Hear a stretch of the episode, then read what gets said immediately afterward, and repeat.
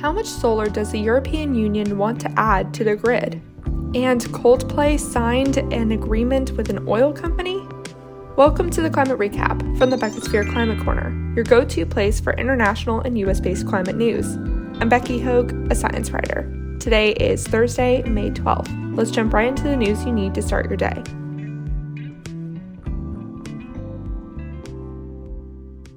Let's start with some climate events. 91% of the Great Barrier Reef is being impacted by the mass bleaching event going on right now, according to Australian scientists. This confirms that the reef is going through its sixth mass bleaching event on record, the fourth to take place between now and 1998. This and past bleaching events are caused by above average water temperatures stressing the coral out, which results in them expelling photosynthesizing plankton that they rely heavily on for food. The plankton is what gives coral color.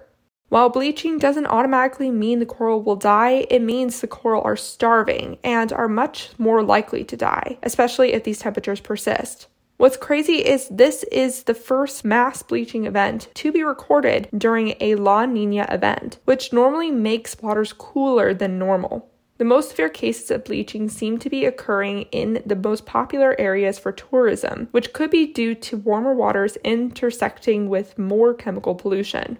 Saving coral reefs is a big reason for keeping warming below 1.5 degrees Celsius above pre industrial levels and not settle for even 2 degrees Celsius instead, as this difference could mean life or death for many reefs. Neither Australian political party has proposed a decarbonisation plan that would keep the warming below or at 1.5 degrees Celsius. Now to a climate study. Young great white sharks have expanded their northern range by 370 miles since 2014 due to warming waters, according to Monterey Bay Aquarium researchers. The team attached electric tags to 14 of the majestic and ancient sharks after seeing them more often in Central California and overlaid their paths with where their ideal water temperatures were located and found they're following the heat waves. Now they go all the way up to Aptos, which normally has water about 13 degrees Celsius warm, but in 2020 it reached 21 degrees Celsius. Great white juveniles usually hang out around Santa Barbara, which is about a four hour drive south. Let's go into some climate victories. The island nation Vanuatu has received support from 1,500 civil society organizations from more than 130 countries as it pushes the International Court of Justice to protect vulnerable island nations from climate change.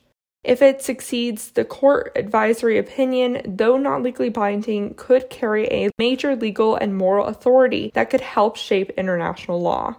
The island nation is trying to build support for this motion ahead of the United Nations General Assembly later this year, at which it will need to secure 97 votes to go before the court. The European Union's executive arm is drafting a strategy to more than double solar energy to get off Russian gas, according to a leaked memo obtained by Bloomberg. As part of the Repower EU initiative, it wants to install 300 gigawatts of photovoltaics by 2025 and get over 500 gigawatts from solar by 2030. The legislation would include streamlining the permitting process. It will also include a roadmap for biomethane, a plan to boost green hydrogen production, and raising the clean energy goal for the EU from 40% to 45%. This plan will likely disappoint five member states, including the EU president, who wanted over a thousand gigawatts of solar to be the 2030 goal. A thousand gigawatts is roughly the world's current solar capacity. The Commission is expected to adopt the package on May 18th. Meanwhile, the United Kingdom presented a new energy bill during the Queen's speech Tuesday. There are 10 main elements to the bill, including extending the energy price cap to keep suppliers from overcharging consumers, introducing competition in onshore energy networks to encourage clean innovation, cleaning up nuclear sites, and investing in nuclear fusion, heat pumps, green hydrogen, and carbon capture and storage. The Queen's speech also announced the Levelling Up and Regeneration Bill to move the UK towards adding 50 gigawatts of offshore wind by 2030. This bill was announced within the British Energy Security Strategy, which also increased nuclear and solar targets. The UK has a goal of ending unabated fossil fuel energy generation by 2035, though this is contradicted by its plan to also increase oil and gas operations in the North Sea. Over in the United States, California's Air Resources Board laid out a roadmap to achieving its goal of reaching net zero emissions by 2045. The plan calls for a 91% reduction of fossil fuel use by 2045, with the remaining fossil fuels being required to attach carbon capture technology. The plan is not yet final, as it is now open for public comment. Other regulatory bodies, like the California Energy Commission, still need to declare they're on board with the plan too. At the same time, though, the CEC reopened the public comment phase for solar net metering policies, which determines how much rooftop solar households should be paid by utilities and how much it should cost to add your rooftop solar to the grid. Now for some climate fails. The International Energy Agency recently warned global leaders in its latest renewable energy market update that clean energy growth will flatline after 2023 if no stronger policies encouraging the transition are made in the next six months. On the bright side, 2022 is seeing more growth in some key markets than the agency expected, like wind, solar, bioenergy, and hydropower resulting in the IEA actually raising their targets for these forms of energy. Meanwhile, the largest asset manager in the world, BlackRock, announced it will vote for fewer climate proposals from companies in its investment portfolio this year.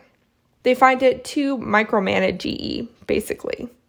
Quote, we are not likely to support those that, in our assessment, implicitly are intended to micromanage companies. This includes those that are unduly prescriptive and constraining on the decision making of the board or management, call for changes to the company's strategy or business model, or address matters that are not material to how a company delivers long term shareholder value.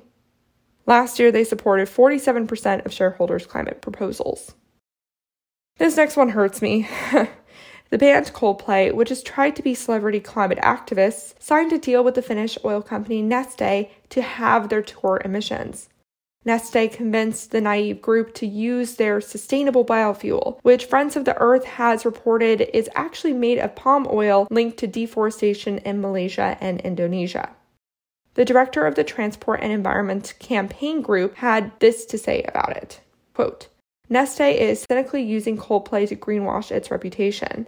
This is a company that is linked to the kind of deforestation that would appall Chris Martin and his fans.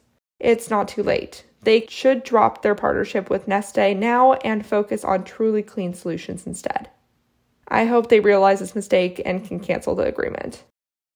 New homebuyers in Canada, listen up. There's a pro gas organization called Fueling Canada that is targeting first time homebuyers through advertisements on Facebook and on news sites in a way that looks a little too similar to journalism articles.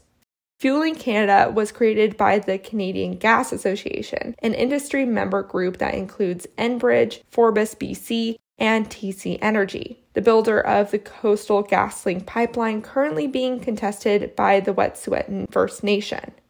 Fueling Canada acts like it's a grassroots organization, but really it's an astroturf group. Let's finish with a developing news story. The UN is appealing for $144 million to offload a decaying Yemen oil tanker before it breaks.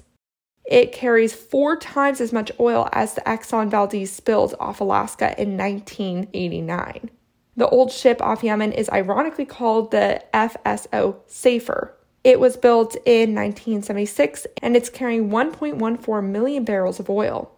It was stranded off Yemen's Ras Isa oil terminal 30 years ago. Yemen tried to maintain it in 2015, but a war with a Saudi led coalition prevented it from doing so.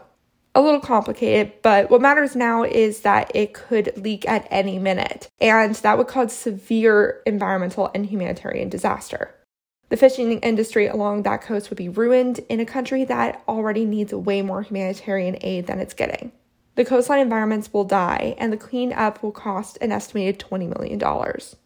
So far, the Netherlands, Germany, the UK, the EU, Qatar, Sweden, Norway, Finland, France, Switzerland, and Luxembourg have donated a total of $40 million. So that's not $144 million. we have some more work to do. And that was your climate news for Thursday, May 12th.